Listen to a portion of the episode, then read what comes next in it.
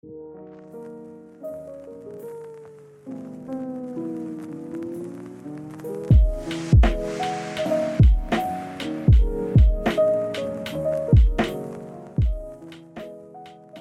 and welcome to In Good Company on NTS Radio with me, Otegha Uwagba.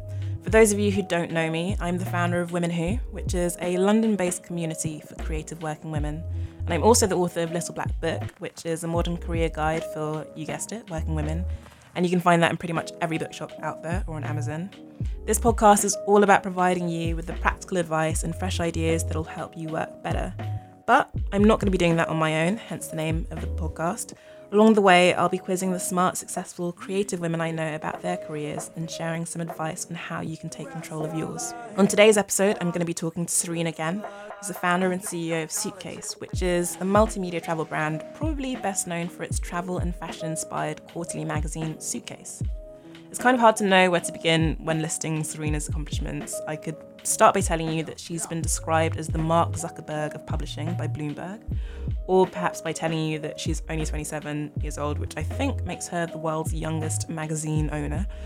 Or maybe I'll just lead with the fact that she actually started Suitcase Magazine whilst she was still a student, as you'll hear somehow juggling launching a magazine with her third year as an undergrad at NYU, which kind of puts my student antics to shame. I've known Serena since Suitcase started, so I've had a front row seat to its amazing journey and seen it grow from that very first issue into a fully fledged travel platform with a print magazine that's distributed in over 50 countries, a super slick website and app, and more recently, a separate agency arm that creates content and design for different brands. Still, being the boss of a travel magazine isn't all jet setting and incredible Instagrams, although there is plenty of that if you follow Serena on Instagram. It's taken a lot of hard work to build Suitcase into what it is now, and over the course of our conversation, you'll hear us talk about everything from her approach to managing and developing a team to how to cut through in what is a very crowded category, and of course, how she gets it all done. Hope you enjoy.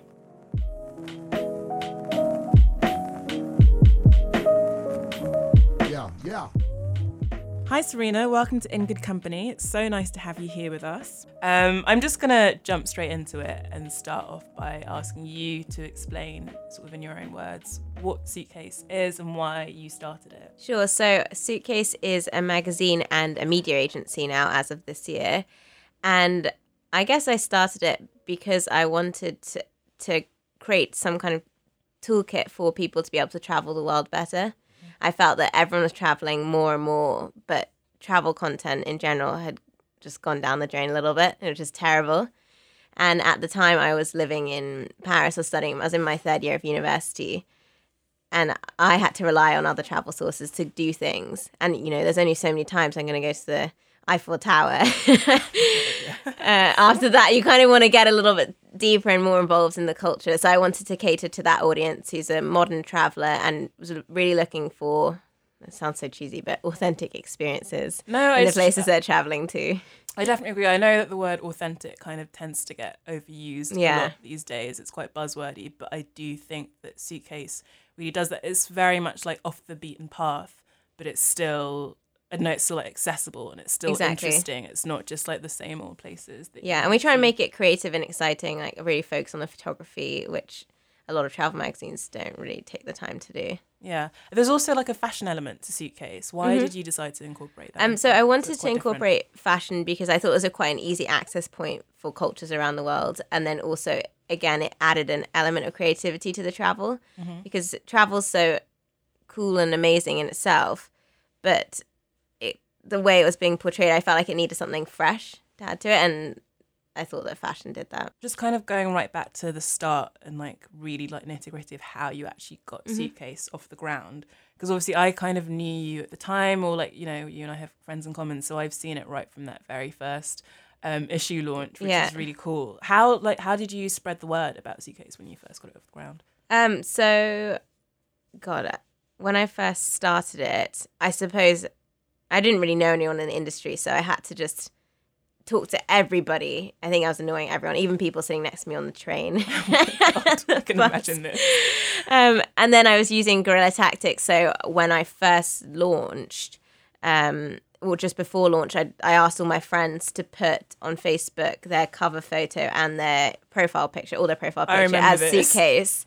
and I think I managed to get about 50 people to do it. And then, and then another friend who's working on suitcase got another 50 friends to do it. And combined like viewership of that must have been like thousands of people. So it Yeah. was it was free. It didn't cost us anything, but it was kind of great marketing at the time. Power of word of mouth. I remember seeing. I think that's how I first became aware of it because like quite a few of Yeah. my friends all of a sudden their like, so Facebook statuses were about suitcase, which is really really cool. But then, how did you go about getting backing from? Because I always kind of think of starting a magazine as something that like the kind of magazine that you've created, which is quite a premium offering. It's Yeah. not necessarily like a DIY kind of zine. I think of that as having quite like high barriers to Mm-hmm. entry, if that makes sense.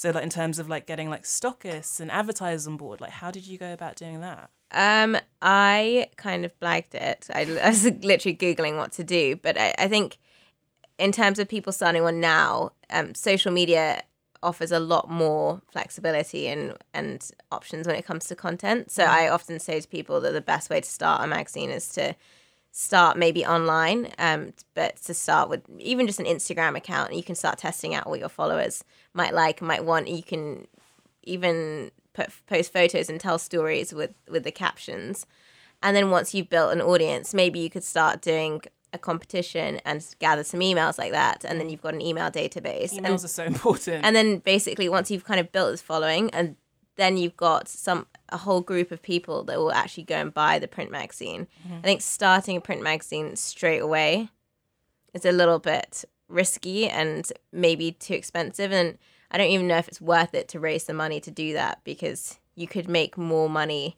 building your own brand and you'd own more of it because you'd have more value before an investor came in to do the print magazine if you did that second It's really. I feel like it's funny you kind of talk about the print and online thing because obviously Suitcase started out as a print Mm-hmm. magazine and it's now kind of like swelled into this huge brand which encompasses online. Like Yeah. you've got really cool apps. Like your website is a really great offering and it's one of the first places that I go to. Like if I'm going away somewhere, like oh, what does Suitcase have to say about this destination? How have you navigated? We hear we hear so much about like the death of print.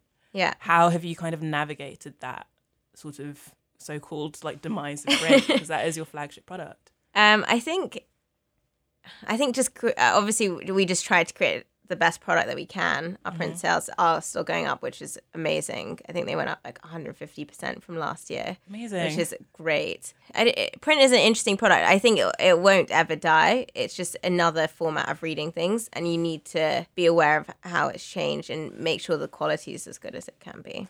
I feel like that's a really key point because I feel like what is dying out is the kind of like cheap and not particularly like the thing I like about Suitcase magazine is I actually keep those magazines after I finish reading them. Whereas like I think with a lot of the like cheaper kind of glossies, I'm like, okay, the second I'm done, I'm like, I'll leave this like I'll give it to a friend, I'll like leave on the tube, like whatever, like, I'll just get rid of it. Whereas because you've kind of created something that I think is a bit of like an artifact, like you actually want to keep, it's really quality, Yeah. like, the, like the paper quality, all of that stuff. and that's why it's important. good to have when i say to people starting now to have this loyal audience before they start a print it's nice because then you can have a subscriber base Mm. and having a subscriber based business model for a print magazine is really safe touch wood it's one of the safest business models that you can have rather than necessarily just sticking it out on the newsstand and hoping as many people buy it as possible Yeah. um, and then you, who knows in the future there might be a print really good print on demand so that you won't even need to print so many in advance Mm. Yeah, and yeah. that would just be amazing And how like how far into the suitcase journey, like how many issues in were you before you introduced like a subscription service or Oh well, we actually that from the only introduced it. No, uh, we did it through a third party for ages, Mm-hmm. um, but it was only really from last year that we started focusing on it from our our own website. Okay. I think because again, it, technology is getting easier and easier to um cheaper and more accessible. Before, if you wanted to do e-commerce, my god, it was so complicated. Yeah. But now you can have we use WordPress and you can just use like a nice little WordPress plugin, and it's so easy to do. Yeah, I feel like technology has made things like that so much more democratic and Yeah. so easy. Like I, I like live and die by Squarespace. Please sponsor me. um, but I, um, but like when I was kind of starting out with Women Who, or like when I self-published my original little black book, I sold it and distributed it myself through Squarespace, and it was so easy. And I feel like that's something that maybe like five or five years ago wouldn't have been as easy. And I'm Yeah, always definitely. really, I always really encourage people like you can just go out and do things yourself. Like I know so many friends who run like small businesses and like e-commerce Mm. platforms themselves through like WordPress or through Squarespace. So I think that's really really cool. Um, I, something that I kind of want to ask you about because, like I say, you started out with the print magazine, Mm-hmm. and I feel like over time, Suitcase has morphed from being just that travel magazine into a whole travel brand. Like I know you have like an agency now that works with clients to do like content and marketing. Like, can you just tell me a bit more about that evolution, how that came about? Yeah, well, it's quite interesting actually because when I started the the print magazine, I knew that I really wanted to create really good travel content. Mm-hmm. Um, and at the time, doing it in the form of a magazine made the most sense. But then I actually found that actually it's really interesting because I spoke to um, someone who told me that this guy called Nari Singh, who's one of he's on the leadership council of Accenture, and he was saying that for small businesses, he thinks it's crazy if they have a business plan that's longer than two years because the, one of the key things is to be really flexible. Okay. So I took that key vision point of wanting to create really good travel content. And then as I developed, we saw that not only did it make more sense to not just be print, but for it to be digital, it also made sense for us to create that content for our clients because there was a demand for it there. Yeah. And then having some kind of vision, but not being too rigid about it was really important because that meant that when it, the opportunity arose to create an agency, I wasn't like, oh my God, no, that's a different company. I just said, you know, I'm going to go and go ahead and try this out. I think that's something that's really good about you because I feel like you know you and I have conversations maybe more behind the scenes when it's like oh you're planning on doing something new and I find Yeah. it really cool how you just like you'll switch and you'll be like actually you know what this isn't working maybe I won't concentrate on this for now and that like flexibility of mindset is something Yeah. that I think is really really important. Um, actually speaking of flexibility, you started out as editor in chief Mm-hmm. of Suitcase and now you're the CEO yeah. which are two very different roles. Why, like, how did that happen? Why did you decide to step down as editor in chief and step up as CEO? I think uh, when you're in the when you're starting a company, obviously you're doing everything. So no one's you have a role, but then you're kind of not really just doing what you're supposed to be doing. And after a couple years, when I had a slightly bigger team, I was realizing that yes, I loved creating the content, and that mm. still will probably always be my favorite bit of the whole business. But I added most value when I was concentrating on the business side of things and business development, and then also so coming up with new ideas and empowering the team. So it was it was a hard decision because you know I was stepping away from something that I felt very passionate about to something that was like the right thing to do. Yeah. But now I found that I actually really enjoy going through Excel spreadsheets and Oh my looking at the business plan and doing the cash flow, especially when things are going well. Like it just feels really good, and it feels really good to be able to step back when you when you take a step back, especially as a an executive in any company, you kind of allow your team to step up and you really empower them to do things. And if I'm there doing everything in the day to day, there's no way that they can ever really progress. Um, and you also give them the- the opportunity. And I think that was really great. And it, my team really, really did that.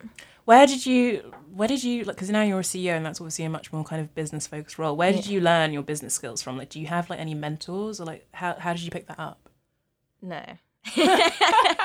no, I think um how did I learn my business skills? I think I guess I've asked some of my friends. I asked my father, he's very business savvy, and then I found through one of these kind of entrepreneurial groups a financial advisor who's amazing, who works with a lot of startups, and she came in uh, and helped me restructure some of my financial plans, which Oh, was really? really really helpful. I think Okay. these these groups like the kind of communities that you're creating with women who um, and other entrepreneurial groups are actually really really useful because you're in, a group with a lot of people who are at the same stage in their career as you mm. so you don't need to be afraid of asking them for Yeah. help I feel like there's quite like an I mean obviously the internet is part of it, but I feel like with communities like Women Who but also others, there's kind of like an open source kind of attitude to information where everyone's kind Exactly. of sharing their tips and resources. And like this one's like- just like an email community Yeah, we meet oh, up maybe like once a year but every time someone needs help with something they just send an email around and whoever can help just emails back. I'm gonna join this email Yeah. community. um, okay, and like moving into the kind of like day to day Mm-hmm. of your role, like I want to kind of pick into the like nitty gritty. I'm always really curious as to how the people structure the days. Like how, like what does an average? Okay, maybe not an average day, but like what does like an average week look like for for you? Um, in terms of what I'm doing, I'm mainly I'm doing a lot of I'm coming up with a lot of new business ideas and mm-hmm. business developments in terms of getting new clients for the media agency, mm-hmm. um, and then also for the magazine. We're trying to increase our readership as much as possible because the travel market is just growing and growing and growing. It employs ten percent, one one in ten one in ten jobs are related to the tourism Wow. industry in the world. So it's just enormous and there's so much potential there. Mm. So I'm just I'm really looking at, you know, all these travel reports and looking at our competitors and seeing what they're doing and saying, "Hey, how can we do that better?" And then a lot of my time spent in meetings with clients and keeping them happy. I can imagine. Um, but how do you like? How do you stay organized then? Because you, I don't know, you do so many different things. Mm-hmm. Actually, something I want to talk about tangent slightly is you do a lot of what I, I guess we'll call philanthropic work through Yeah. Suitcase and kind of also on your own. Mm-hmm. Um, can you tell me a bit about that? Like, wh- why do you do? Not why do you do that? Because, but like, how did you kind of? How does that? I feel like that when I think about you, that's such a core part of what I think of as your activity, like the stuff you've done with Cook for Syria. It's really interesting, actually. I wish that I'd built into my business plan when I started something that was philanthropic, but it wasn't really something that was done at the time. Like the social businesses were it wasn't something that like I really thought about, and it was something that was done like later when you're really successful. So I always knew that was what I wanted to do when I got really successful, Yeah. whatever that meant. But then um, I do a lot of work with UNICEF, and I was just thinking, you know, the Syrian crisis was getting worse and worse, and I felt like I felt paralyzed for ages. I didn't know what to do um, because it was just so big, and I thought I need to do something. So I approached Clerkenwell Boy, who's a foodie Instagrammer, uh, who has a big following in the UK, and just to see if he'd host a dinner. And I know him through Suitcase, and he was really positive and he said of course i'll do that why don't, but why don't we do something big and we basically started brainstorming and came up with this whole cook for syria campaign which was uh was still is it's still Phenomenal. going Yeah, so incredible. So um, and we've raised hundreds of thousands of pounds now So for good. unicef and it's just fantastic That's amazing. Um, but it's okay. So you're wearing all these different hats. Mm-hmm. You're the CEO. You occasionally still write for. Yeah still occasionally right You mhm. travel a lot. I Yeah. know that. it's always in your like. I feel like half the times I email you, it's like an auto reply. It's like I'm out of the country. i right know i now." stopped doing Um, that auto replies now because i find them annoying That's really funny. Um, um, how do you stay organized? Like, how do you structure your time? How do you stay productive? I think I wouldn't be where I was without Google calendars and notes. It's just really basic tools, but no, I just every time I think something, I just jot it down in my notes, my phone. It's like I'm an same. extension of my brain. gonna download your and brain. then and then um, the Google Calendar is really important and Okay. useful. And what's the like in terms of your job? What's or your various jobs almost? What's the most challenging aspect of what you do?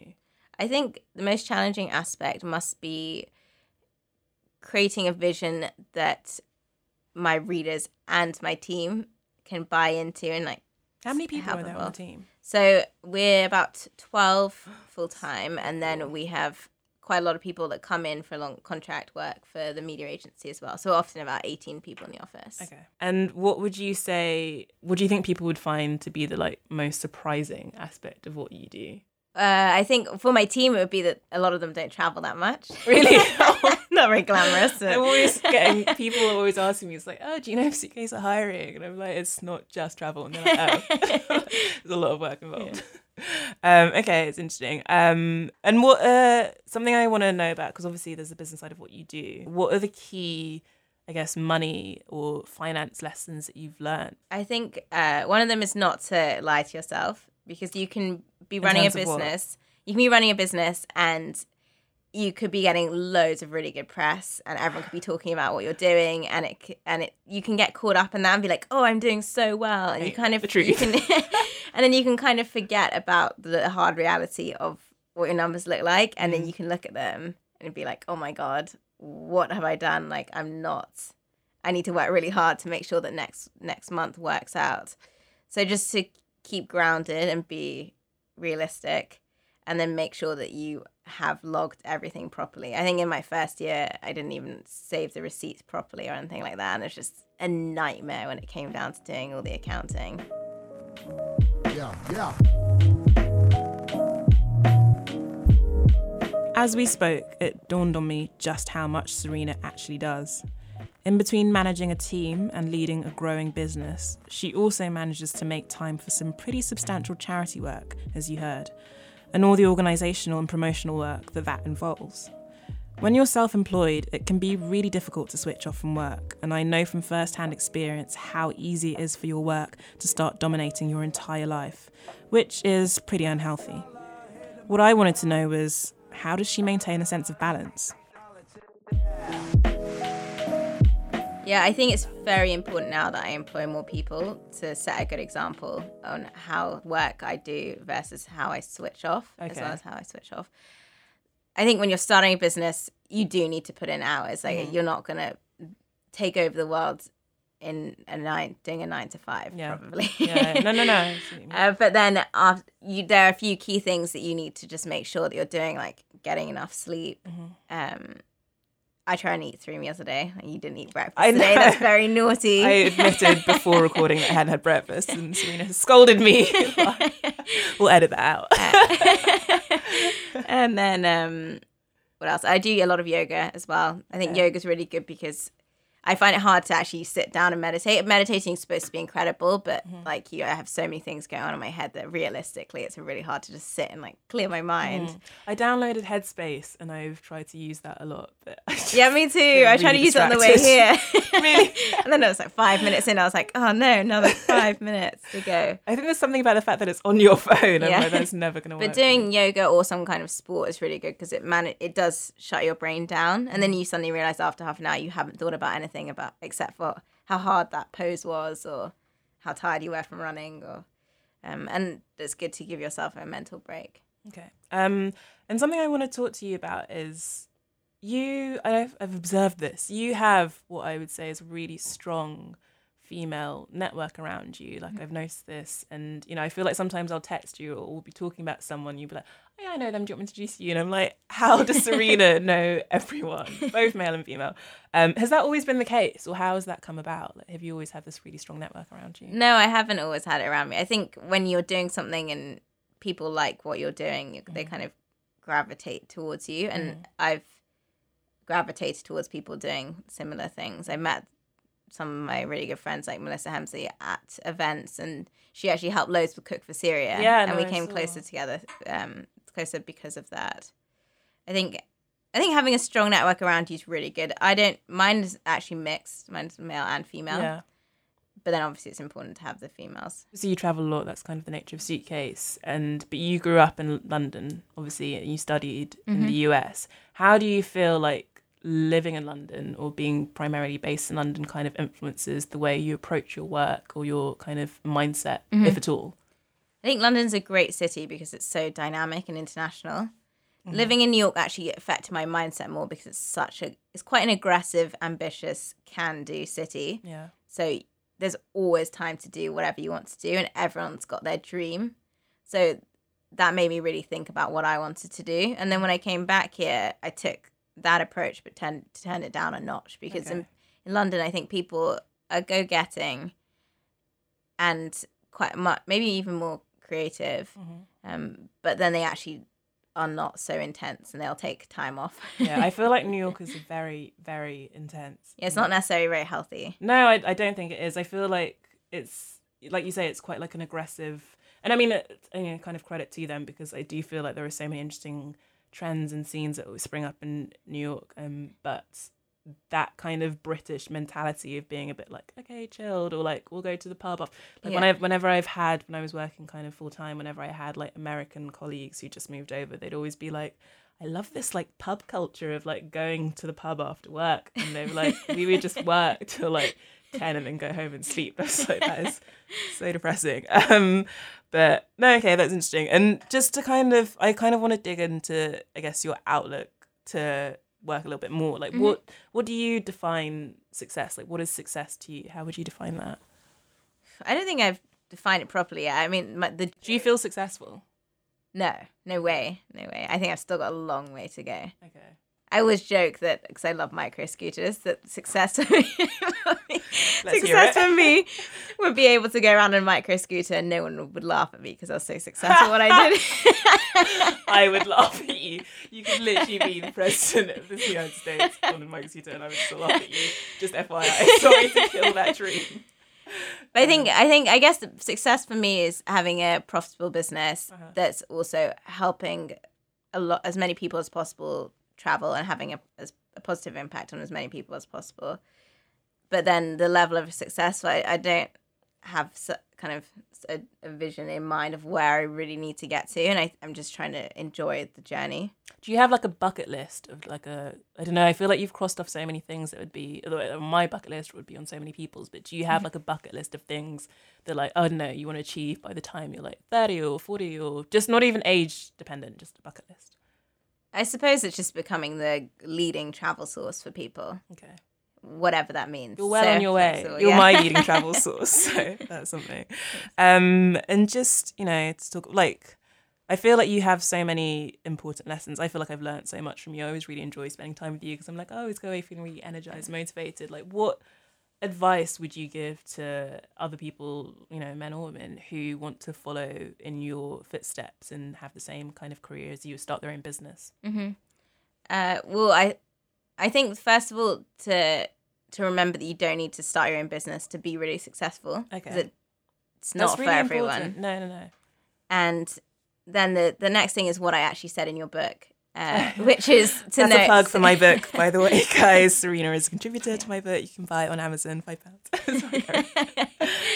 Um, is to to know yourself and to know what kind of value you would add to a business. So, what are your weaknesses and what are your strengths, and what when the business grows, where should you be positioned? Are you more creative? Are you more business savvy?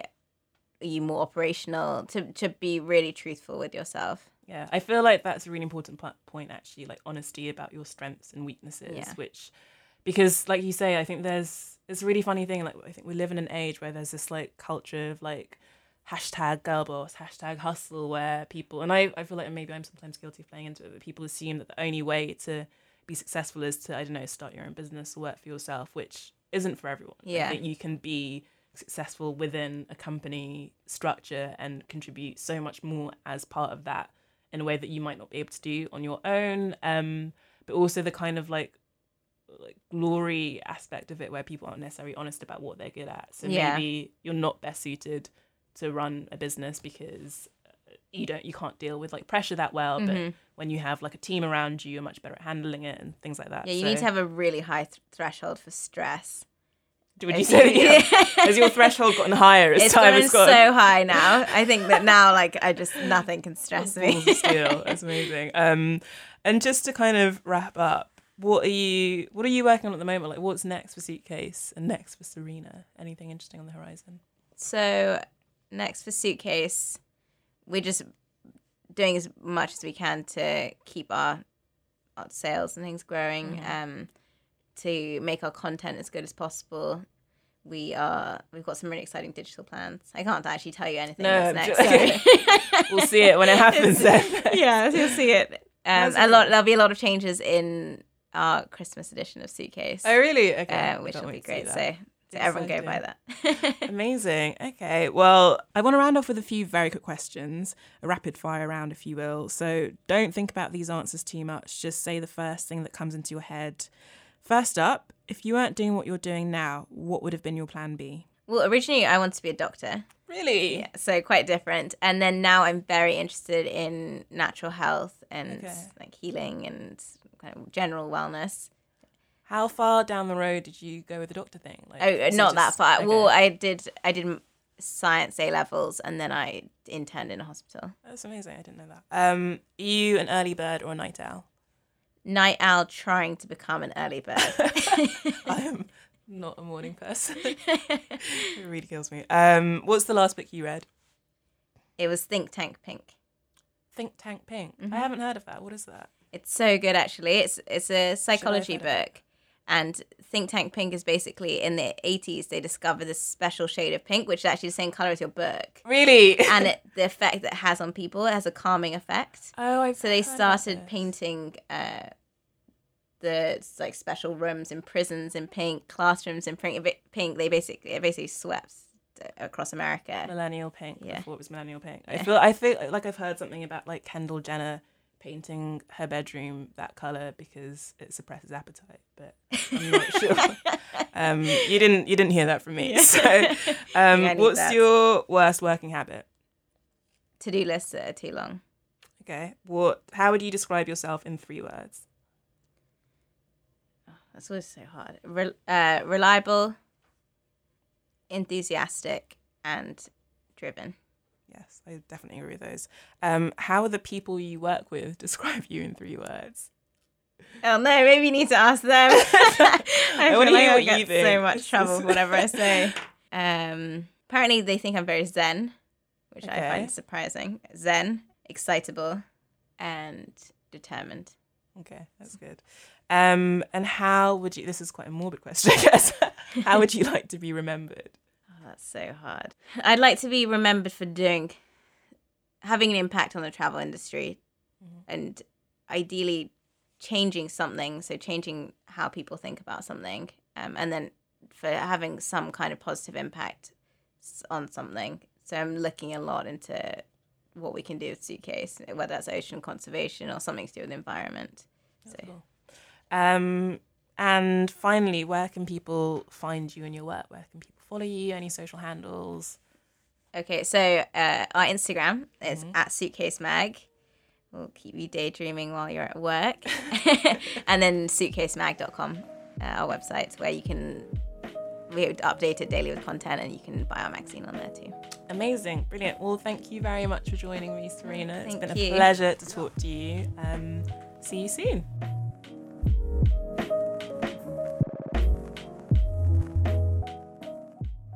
Okay, now it's time for Ask Otegha, which is a regular segment that I'm going to have in each episode where I'll be playing career agony aunt. So, answering your career conundrums and giving advice on how to navigate tricky work related situations. The first letter is from a freelancer who's having trouble getting paid, which is an issue I think pretty much every freelancer out there will have to deal with at some point. Dear Otegha, I went freelance about six months ago and I've had problems with a few clients when it comes to actually paying me for my work but also due to them asking me to do a lot for free. As I'm still new to the game, I sometimes find it hard to push back on that, as I have a slight case of imposter syndrome and feel grateful that they even paid me. A lot of my clients are young startup men, and sometimes I can't help but feel they take advantage of my being a woman and ask me to do stuff for free that they wouldn't ask of the male freelancers they work with. They're constantly asking to meet me for advice, but that's my time, and I believe I ought to be charging for that. What's your advice for a situation like this? Thanks. Ooh, that is um, the story of, I think, a lot of freelancers' lives having trouble getting paid, which is really, really unfortunate. I think a lot of people don't realize that the free and freelancer does not mean free work. Um, that's a whole other topic. I think, dear freelancer, you have two problems here. One is quite a technical problem, which I think you can solve quite easily. Um, so I'm going to talk you through that first. I don't know how your contracts are drawn up or how you kind of interact with your clients, but the really, really key thing that I always do when I'm, because I obviously freelance and when I'm working with clients, especially with new clients, is drawing up and establishing a really, really clear scope of work right from the outset. And for anyone who doesn't know what that means, that basically just means outlining what is and isn't included in your fee breaking that down really, really clearly, saying XYZ deliverables or X amount of time. If you're charging on a day rate, you know, say this is my day rate and you're paying for four days of my time or something like that, which can be really, really useful. Really clearly outline what they're not entitled to. So in this case, it might be extra advice that involves you, I don't know, traveling across town to meet them and chatting for a couple of hours. And it's not to say that you're not happy to provide those services, it's just that they'd have to pay more. So really, really clearly outline that. Also make it clear that any additional like out of scope work will be charged extra and at what rate. You know, as you're coming to a close with the kind of let's say they've paid you, I don't know, like five hundred pounds to do something. Let's say they've essentially incurred four hundred pounds or four hundred and fifty pounds worth of expenses or of time as it's coming to a close and they're asking for more kind of flag up with them really really clearly and say that okay you know you've essentially used up the scope of work that we'd agreed and let them know that if they want you to do any extra work that's going to need to be charged extra because they also don't necessarily know. You kind of need to communicate that clearly and ensure they don't get a nasty surprise. Um, also something i think you probably need to do is be a bit clearer on what counts as finished. Like what are the terms allow you to request final payment from them? What, at what stage is the project concluded? At what point can you send them an invoice? What instead of them dragging out on and on, in this case, you know, asking you to come by and give them advice. I'm not saying you shouldn't do that stuff, but like you say, you should be paid for it. Um, in terms of them not paying you, that's super irritating and really bad form. Maybe consider this is something again that I do is again with new clients is getting an upfront payment of 50% of your fee which is very very common. And if anyone tries to tell you that it's not don't listen to them and be suspicious. Because if you're going to incur all this time this project i mean uh, on one hand it's kind of like a cash flow and liquidity thing. Like a lot of us can't wait until a project that maybe takes six months concludes to finally get paid our fee. Like you need to pay your bills in the meantime. And them paying you up front 50% is kind of a sign of good faith. And especially if you're going to be incurring any costs on their behalf, it's just common sense. Um, so request an upfront 50% payment so the amount you're chasing for isn't the entire fee because that's really stressful. Make sure you have really clear timelines and deadlines so that you know, okay, at the end of August or at the end of September, I can then say, right, we're supposed to conclude the project, you know, how much longer is this going to take? Just really, really clearly manage the timings and the fee, the sort of payment schedule also, include a late payment clause on your invoices. If you don't know what that is, it's and it's something that you're entitled to do by law. It's essentially a clause on your invoice that states that if your client doesn't pay you by a certain date, whatever the date is that you've agreed, they will start to incur fees, which I think the last I checked, you'll need to check properly on the HMRC website, but I think it's about 2% or whatever the interest rate is, and you're entitled to re invoice them for an additional amount. It's essentially a penalty for them paying you late because if you think about it, that money's sitting in their bank account earning them interest when it could be sitting in your bank account earning you interest. And that is something that's actually written into the law. So, you know, again, I find that if you send a reminder and you're like, hey, this is now overdue and on this date I'm gonna have to re-invoice you for an additional amount for the, due to the late payment, that tends to kind of hurry people up a little bit. So on the practical side of things, I think that is how you should handle that and I hope that helps you. On the kind of more psychological side of things, I with you're talking about imposter syndrome, something that I really relate to, and I think a lot of women um, relate to. I think you need it's easier said than done, but you need a bit of an attitude change. I think the tone of your letter, and you, in fact, you've explicitly said that you feel a bit grateful to be paid. I guarantee you, if you're feeling grateful, you're probably unconsciously conveying that to your clients, which is encouraging them encouraging them to take the piss. So first of all, you need to remember and remind yourself of your own worth. There's a reason they've hired you, the reason that they should be paying you. You know, you've got skills that they don't have, and therefore they've decided to hire you. So stop telling yourself that they're doing you they're not doing you a favor by paying you. It's a financial transaction. You do the work, you get the money. That is just what it is. So you really need to try and just kind of knock that um just knock that idea out of your head and try and be a little bit more confident how you deal with them because if you give an inch, they will probably take a mile. Um, it's trickier in your particular case to establish, I think, boundaries with existing clients. In this particular instance, I would say next, you know, for any of your existing clients, next time they ask for a meeting that is probably going to take up time, but you're essentially not being paid for, just kind of say, drop them an email, call them a phone, say, look, I'm happy to meet and discuss further or offer further guidance on whatever it is they want to know about. However, that does mean that I'm spending more time on this project than is realistically warranted by the existing fee that we've agreed. You know, that's out of scope. If you want that level of involvement, we'll need to discuss revising the project fee accordingly and let me know. You know, it's totally non accusatory, super friendly and polite, but it's just stating the facts, which is this is not, you haven't paid for this, you haven't paid for my time. And if you want more of my time, you're going to need to pay for that. And again, you won't be the first person to send that kind of email.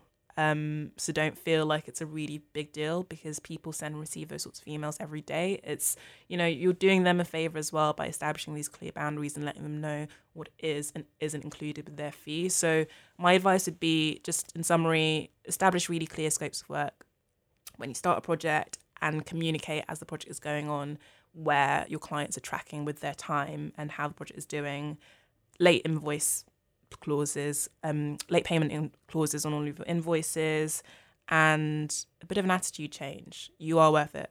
So yeah, I hope that helps and let me know how you get on. For the next letter, I actually decided to get Serena, who you just heard from, involved. Given her experience building and managing teams, I thought she'd be a really good person to hear from, given that this next issue is about how to navigate a tricky team dynamic. Dear Otegha, I started a job about a year and a half ago, and when I first got here, I had a great deal of autonomy and creative freedom in my role, which I shared with two other people in a similar role. About three months ago, someone on the team who had been on maternity leave and who isn't our direct line manager came back, and she has since started taking projects away from all of us under the guise of managing the workload. What was once a very transparent and enjoyable working environment has become one where, one where we now never know who is working on what project, and we're drip fed information as and when. We've all tried to speak to our boss, but she won't take any criticism of the new system. We are also now all being given the most basic projects, and any work we create gets ripped apart to shreds with non constructive feedback. I've tried to speak to the person in question, I've tried to speak to my boss, I've even tried to speak to my boss's boss, and it's been mostly to no avail. What's the best course of action for me? I really love my team, I don't want to have to leave, but sometimes it feels like there's no other solution. Ooh, that is so Wouldn't want to be in your position. no, I know. I I feel like I've been in a similar-ish position, but not as bad as that. Mm. Um, and I also feel like she's kind of started off on the right foot in terms of trying to address it head on. But Mm. um, I don't know what. Like, I'm quite intrigued as to how your ICU is like a boss, like a Mm-hmm. manager of people. Like, what would you say that she should do in well, this situation? I would. The first thing I would ask is how. What did she say when she spoke to the to her boss? Did she make it clear that how bad it was that she would Mm. actually that she would maybe even leave because her boss might have no idea and Mm. might just think, oh, you know, it'll just leave her and she's she'll just get on with things. Mm. But if her boss actually thought she might leave, then she might take a, a stronger course of action Mm. because that's quite serious, especially if other t- members of the team considering leaving. I doubt the boss, her boss, would want everyone to leave just because of this one person. this bad apple that's like Yeah. It's And so then- important to have like the right personnel and like it's so I agree. it's like having one person who's got the wrong attitude can just like it can cause people I know, to and it can be hard though because that person could be very good at what they do, Mm, but then it's them versus an entire team.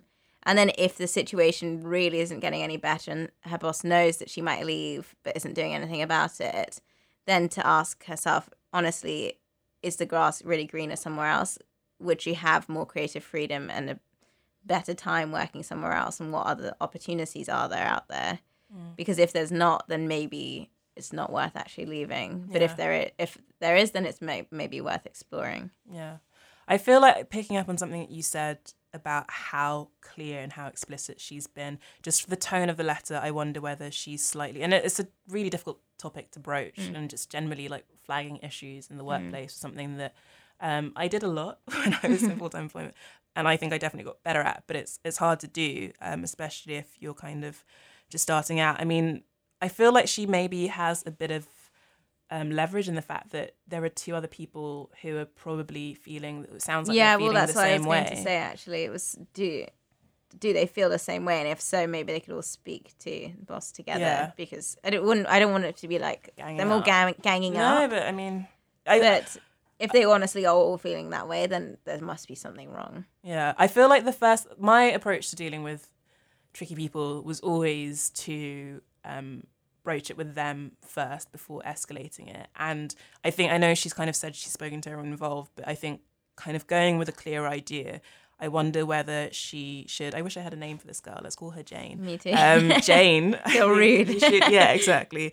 I feel like Jane should um, maybe start off by scheduling a meeting with the problem lady in question and with the two colleagues and not necessarily broach a like we're having issues with you but just kind of put the issue onto like discussing how we divide up work. So say that Mm. you know it's disruptive to workflow to have like projects kind of taken out from under you. It's also slightly demoralizing. It makes it hard to like keep up Yeah. what's going on. And i feel like if you just kind of maybe played kind of dumb be like let's suggest like a system for dividing up workload. Is it like we're meeting up at the start of every week and like assigning projects you do x i do y.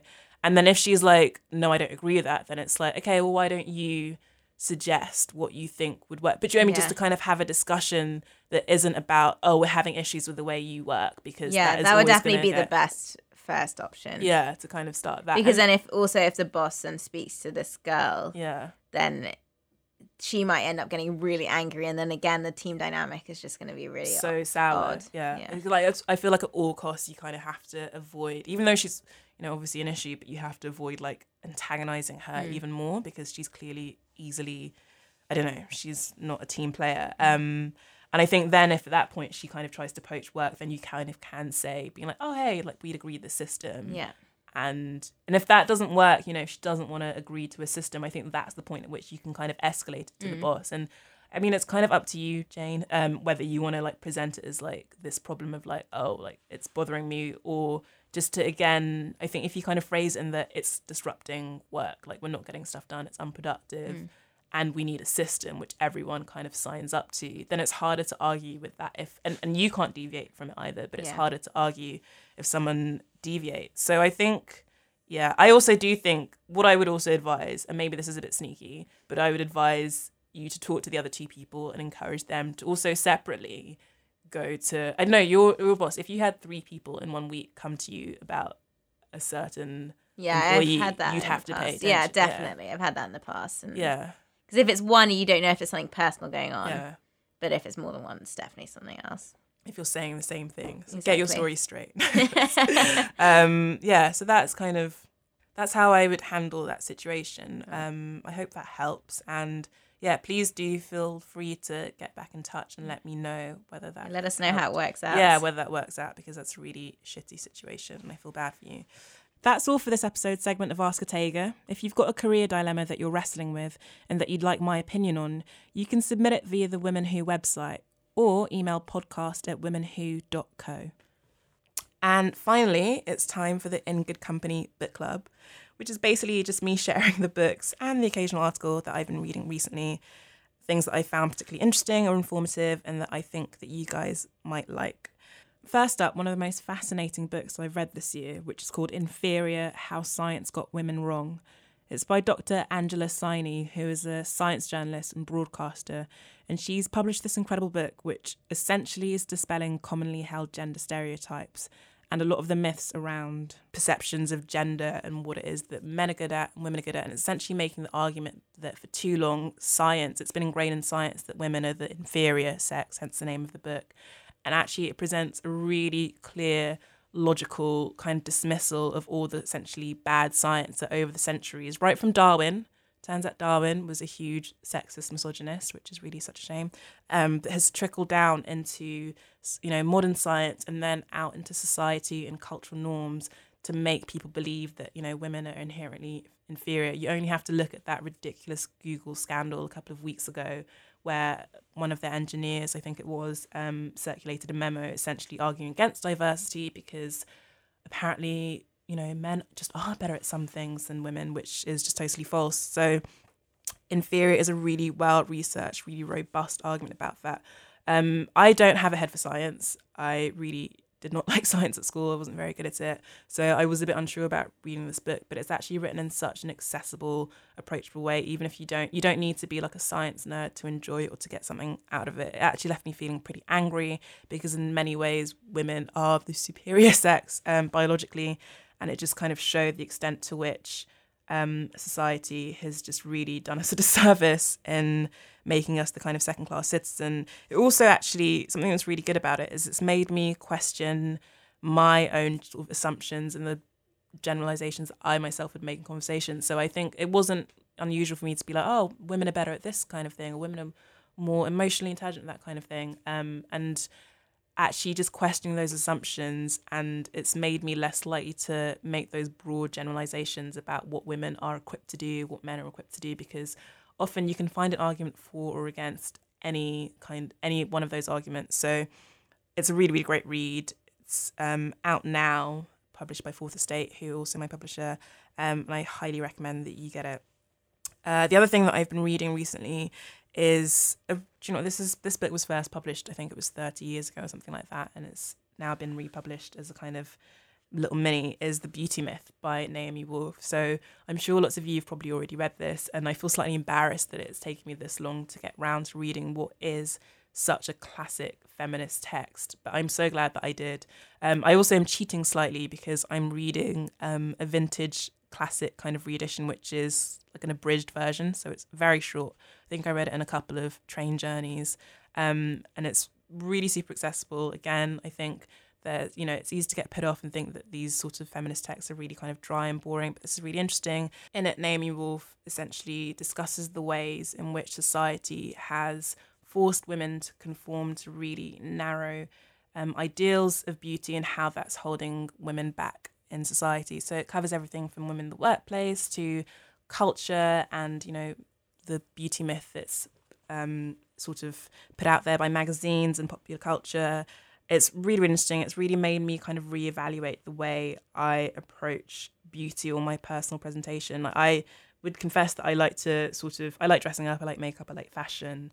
Um, but I guess it's made me question more why I do that and the scenarios in which I think it's really necessary to be super dressed up. I remember a couple of months ago I went for breakfast with a friend and I was in a rush, forgot to put makeup on, you know, had the whole meeting. It was a breakfast meeting. And afterwards I realized, I looked in the mirror, I realized I wasn't wearing makeup. And for some reason I felt really embarrassed and I almost wanted to text her and apologize because I felt like it was a sign of rudeness that I hadn't bothered to put in the effort, which is an absolutely ridiculous thing. But I think it's been so kind of drummed into us as women that we need to look a certain way that and, in order to even to be professionally successful, I think um, that was just kind of a real wake up call for me. So, yeah, that is the other thing that I'm reading this week. Please do feel free to sh- tweet me at Women Who let me know what you're reading. I'm always looking for new additions to add to my already overloaded bookshelves, and I'll be back next time with more interesting recommendations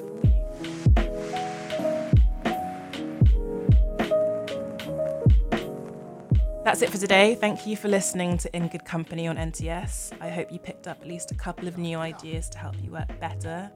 For more where that came from, follow me at Otegha Uwagba. That's O T E G H A U W A G B A.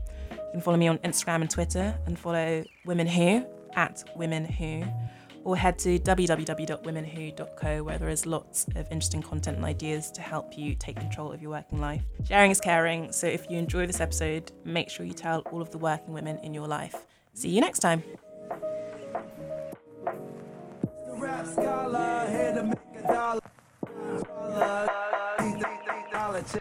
Yeah.